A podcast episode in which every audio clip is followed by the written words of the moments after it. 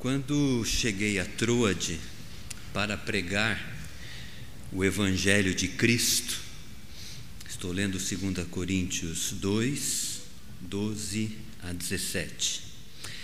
Quando cheguei a Troade para pregar o Evangelho de Cristo e uma porta se me abriu no Senhor, não tive, contudo, tranquilidade no meu espírito, porque não encontrei o meu irmão Tito. Por isso, despedindo-me deles, parti para Macedônia. Graças, porém, a Deus que em Cristo sempre nos conduz em triunfo e por meio de nós manifesta em todo lugar a fragrância do seu conhecimento, porque nós somos para com Deus o bom perfume de Cristo, tanto nos que são salvos como nos que se perdem. Para com estes, cheiro de morte para morte, para com aqueles, aroma de vida para vida. Quem, porém, é suficiente para estas coisas? Porque nós não estamos, como tantos outros, mercadejando a palavra de Deus. Antes, em Cristo é que falamos na presença de Deus com sinceridade e da parte do próprio Deus.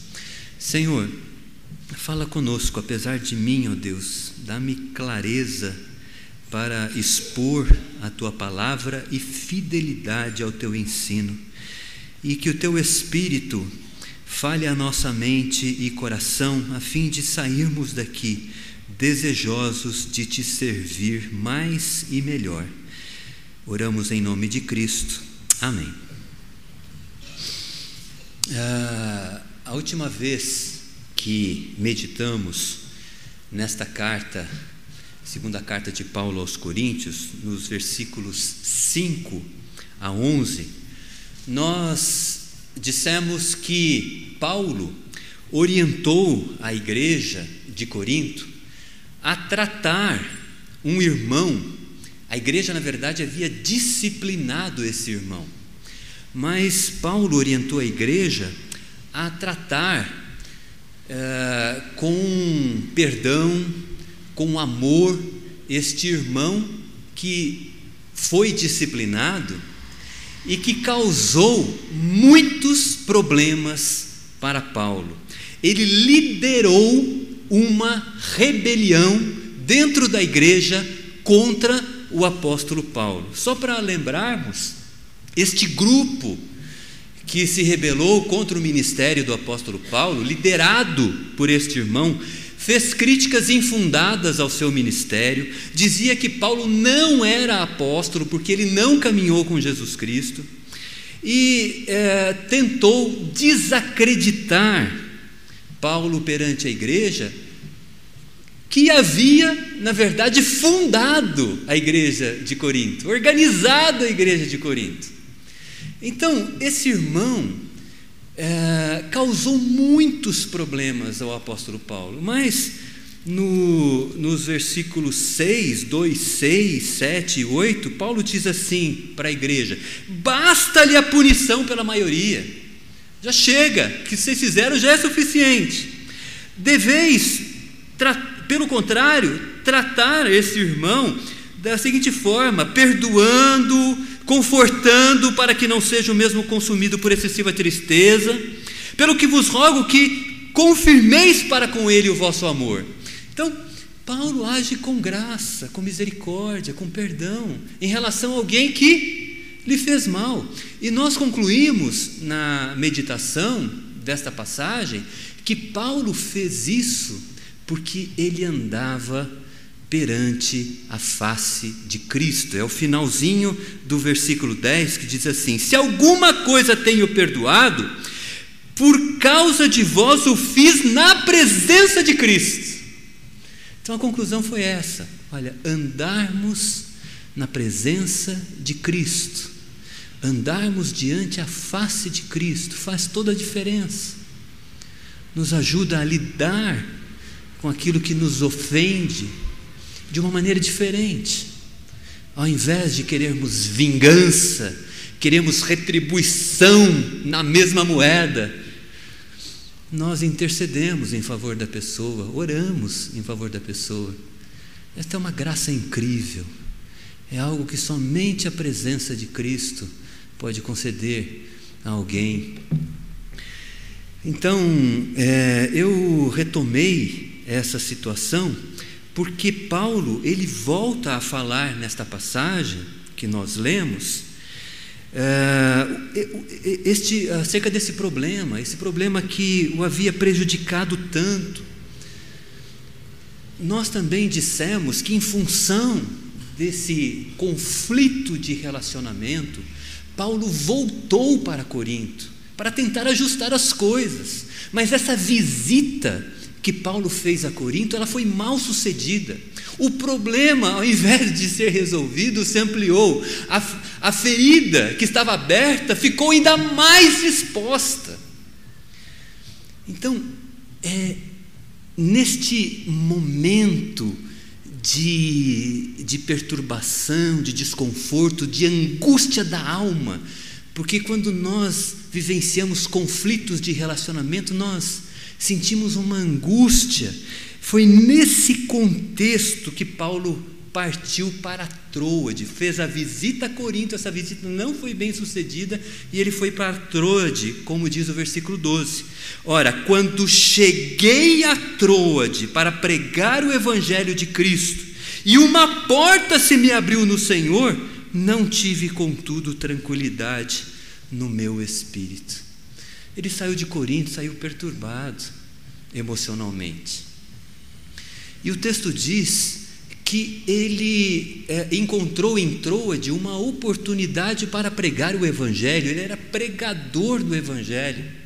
No entanto, a intranquilidade dele não permitiu que ele se concentrasse no seu trabalho, que ele focasse no seu trabalho. Eu, eu acredito que você já passou por situação semelhante. Eu já passei. Eu já passei muitas vezes situações assim em que eu não consigo me concentrar naquilo que eu preciso fazer. Focar naquilo que eu preciso, é, algo que eu preciso estudar, não consigo. Os pensamentos, eles ficam difusos em função dos problemas da vida. Problemas com o cônjuge, problemas com os filhos, problemas no trabalho, quem sabe até na igreja. Eu me recordo que eu já tive discussões com a minha mulher em função de questões ligadas à igreja. Uma vez nós estávamos é, voltando, voltando da igreja, almoçando, nós começamos a conversar sobre situações e a gente começou a discutir entre nós em função de um problema ligado à igreja. Então, quantas vezes nós não ficamos perturbados, né? não conseguimos dormir, porque esses problemas se fazem presentes. E Paulo, ele só conseguia pensar nessa dificuldade a ponto de ele ficar aguardando o seu companheiro Tito. Tito era companheiro de Paulo.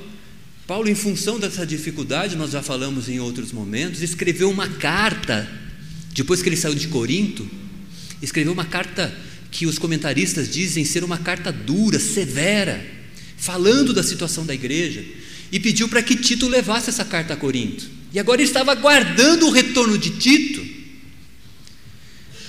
para que ele tomasse conhecimento da reação da igreja. É isso que ele fala aqui no final do verso 13, eu vou ler novamente. Não tive, contudo, tranquilidade no meu espírito, porque não encontrei o, irmão, o meu irmão Tito. Ele estava aguardando o retorno de Tito. E aí, Tito, o que, que aconteceu? Como é que a igreja reagiu? Ele não teve tranquilidade. Por isso, despedindo-me deles, dos irmãos de Troade, parti para a Macedônia. Ele não teve mesmo condição de fazer nada em Troade. Falei, é melhor eu me afastar, é melhor eu ir para uma outra, um outro local onde eu consiga respirar né, e, e aguardar a chegada do meu companheiro Tito. Mas o que, o que. Então, esse é o contexto aqui dessa passagem. Essa angústia, essa dor na alma, esse sofrimento emocional, psicológico de Paulo. E no versículo 14, ele escreve algo que eu considero absolutamente impressionante. Num contexto desses, ele diz assim: olha a adversativa, ele está falando de uma coisa, está falando da sua intranquilidade, e aí ele diz na sequência, verso 14: Graças, porém, a Deus, ele agradece a Deus, graças, porém, a Deus, que em Cristo, em Cristo, sempre nos conduz em triunfo e por meio de nós manifesta em todo lugar a fragrância do seu conhecimento.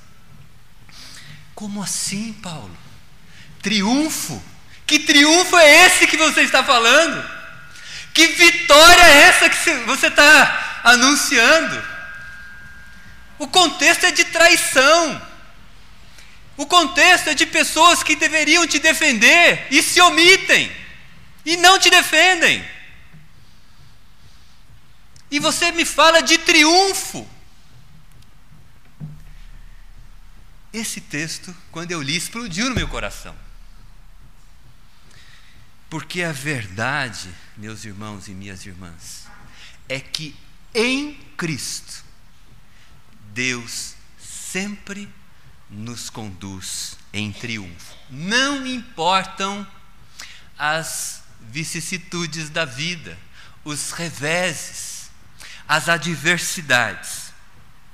Em Cristo, Deus nos concede o suporte, o sustento, o alento para, mesmo chorando, enfrentarmos as lutas.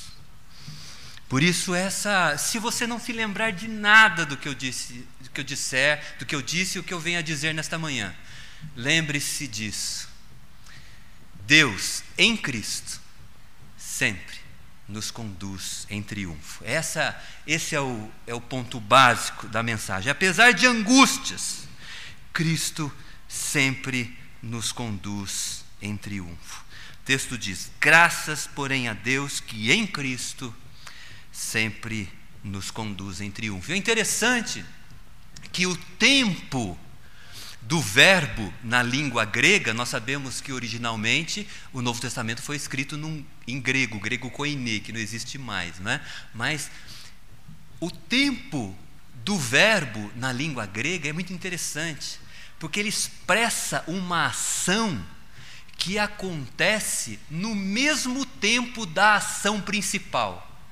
Qual é a ação principal? Verso 13: Eu não tive tranquilidade, eu não tive tranquilidade, mas mesmo não tendo tranquilidade, eu sei que Deus em Cristo me conduz em triunfo. Nos conduzir em triunfo é algo que ocorre no mesmo tempo em que nós estamos enfrentando o problema. O que isso significa? Significa que tudo que nos deixa vulneráveis, tudo que nos faz chorar, tudo que prejudica o nosso sono, tem um propósito. Porque em Cristo, Deus sempre nos conduz em triunfo. Na nossa vida não há acasos, na nossa vida não há fatalidades. E quando eu estava meditando nessas questões, eu me lembrei de uma música do grupo Titãs. O nome da música é Epitáfio. Epitáfio são aqueles dizeres que são colocados na lápide de um túmulo. Eu aprendi com a minha mulher a visitar cemitérios e ler as lápides. É. Lá no sul, quando nós viajamos, conhecemos lá, eh, algumas férias nós conhecemos, nós tínhamos uma ideia de mudar para lá, morar em Santa Catarina ou no Rio Grande do Sul. E nós começamos, nas minhas férias, a gente começou a visitar muitas regiões desses estados. E os cemitérios ali são muito bonitos. E a minha esposa, enquanto eu dormia, ela ia visitar os cemitérios. Mas eu aprendi com ela depois. Ah, aqui o Mistério da, da Consolação é muito bonito também para a gente visitar e ver os dizeres das lápides. São dizeres muito bonitos. Mas nessa música do, dos Titãs chamada Epitáfio, né, eu acho que é uma alusão de que talvez eles é, desejassem que essas palavras fossem registradas na lápide do túmulo deles. E a música é interessante, porque ela fala assim: ó, devia ter complicado menos trabalhado menos, ter visto o sol se pôr. Devia ter me importado menos com problemas pequenos, ter morrido de amor, ter aceitado a vida como ela é. A cada um cabe alegrias e a tristeza que vier. E, e o refrão, essa parte eu concordo tudo mas o refrão diz assim: O acaso vai me proteger enquanto eu andar distraído. Aí não. O acaso vai me proteger enquanto eu andar distraído? Não. Na nossa vida não há acasos. Na nossa vida não há fatalidades. Na nossa vida existe a condução divina a providência de Deus, o cuidado, o sustento, a proteção de Deus. Lucas diz que os fios de nossa cabeça estão todos contados. Eu não consigo contar os fios que caem da minha cabeça. Às vezes eu estou sentado lendo alguma coisa, escrevendo alguma coisa, coço a cabeça e já vejo os cabelos caindo. Né? Eu não consigo contar os cabelos que caem, pois Deus sabe quantos fios de cabelo estão na nossa cabeça. Porque Ele controla a nossa vida, não é o acaso, não é a fidelidade, é a providência divina. Porque em Cristo, Deus sempre nos conduz em triunfo. Algo que possa nos abalar definitivamente? Não, nem mesmo a morte. E é por isso que Paulo, aqui no contexto mesmo, no capítulo 5, no verso 1, nós vamos chegar lá um dia, se Deus quiser. Paulo diz assim: Sabemos que a nossa casa terrestre, este corpo, né, a casa terrestre é o nosso corpo terreno, deste tabernáculo, quando esta casa terrestre deste tabernáculo, nosso corpo, se desfizer, temos da parte de Deus um edifício casa não feita por mãos, eterna nos céus. Quando o corpo terrestre se desfizer, nós teremos um corpo celestial. Nós que estamos em Cristo teremos um corpo celestial, porque Deus em Cristo sempre nos conduz em triunfo. E Deus nos conduz em triunfo em Cristo com um propósito, ele especifica esse propósito aqui, ainda no versículo 14 para que por meio de nós manifeste, final do versículo 14, em todo lugar, a fragrância do seu conhecimento. Novamente, o mesmo tempo verbal, lá do grego. É a ação que acontece simultaneamente à ação principal. Paulo disse: Olha, estou intranquilo, mas eu sei que em Cristo Deus sempre me conduz em triunfo. E quando eu entendo essa realidade e vivo conforme esta realidade, eu manifesto através da minha vida a fragrância do conhecimento de Cristo. É tudo junto.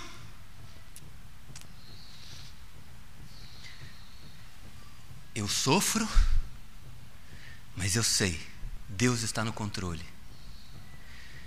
E quando eu sei e vivo conforme essa realidade, eu manifesto, eu revelo na minha vida a fragrância, o aroma, o bom perfume de Cristo, o perfume do conhecimento de Cristo.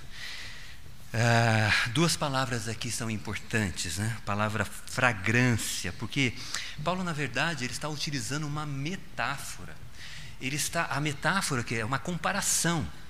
Paulo está fazendo alusão a, a um exército que está retornando vitorioso para a cidade de onde partiu, trazendo consigo prisioneiros e despojos.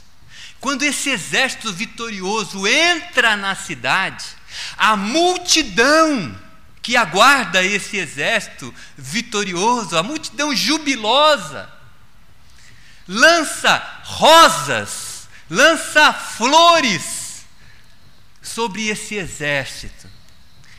E o aroma dessas flores, o aroma das pétalas, Paulo, ele vai fazer essa comparação na sequência, tem cheiro de vida para os vitoriosos. Quando o exército passa e as flores caindo sobre eles, essas flores têm cheiro de vida para os vitoriosos, mas têm cheiro de morte para os prisioneiros, porque eles sabem que eles serão mortos, eles sabem que eles vão para a prisão e serão mortos. Então, Paulo faz esta comparação, usa esta metáfora para dizer que nós, quando nós ah, sofremos e, e reconhecemos que Deus nos conduz em triunfo, nós manifestamos essa fragrância, esse perfume do conhecimento de Cristo. E essa fragrância, para aqueles que abraçam esse conhecimento, é cheiro de vida. Porque vida é comunhão com Deus. E quem é, tem o conhecimento de Jesus tem comunhão com Deus.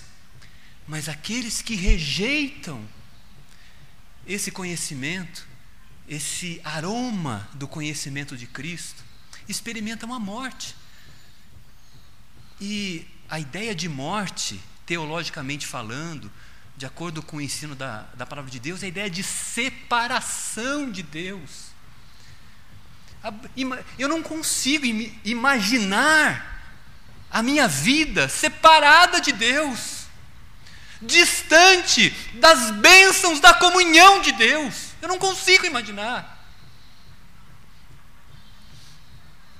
Então, a fragrância do conhecimento de Cristo. E que conhecimento é esse? Essa palavra é muito interessante, porque a palavra conhecimento, a palavra grega, que vem de uma outra palavra hebraica, que aparece lá em Gênesis, quando diz que Adão conheceu Eva.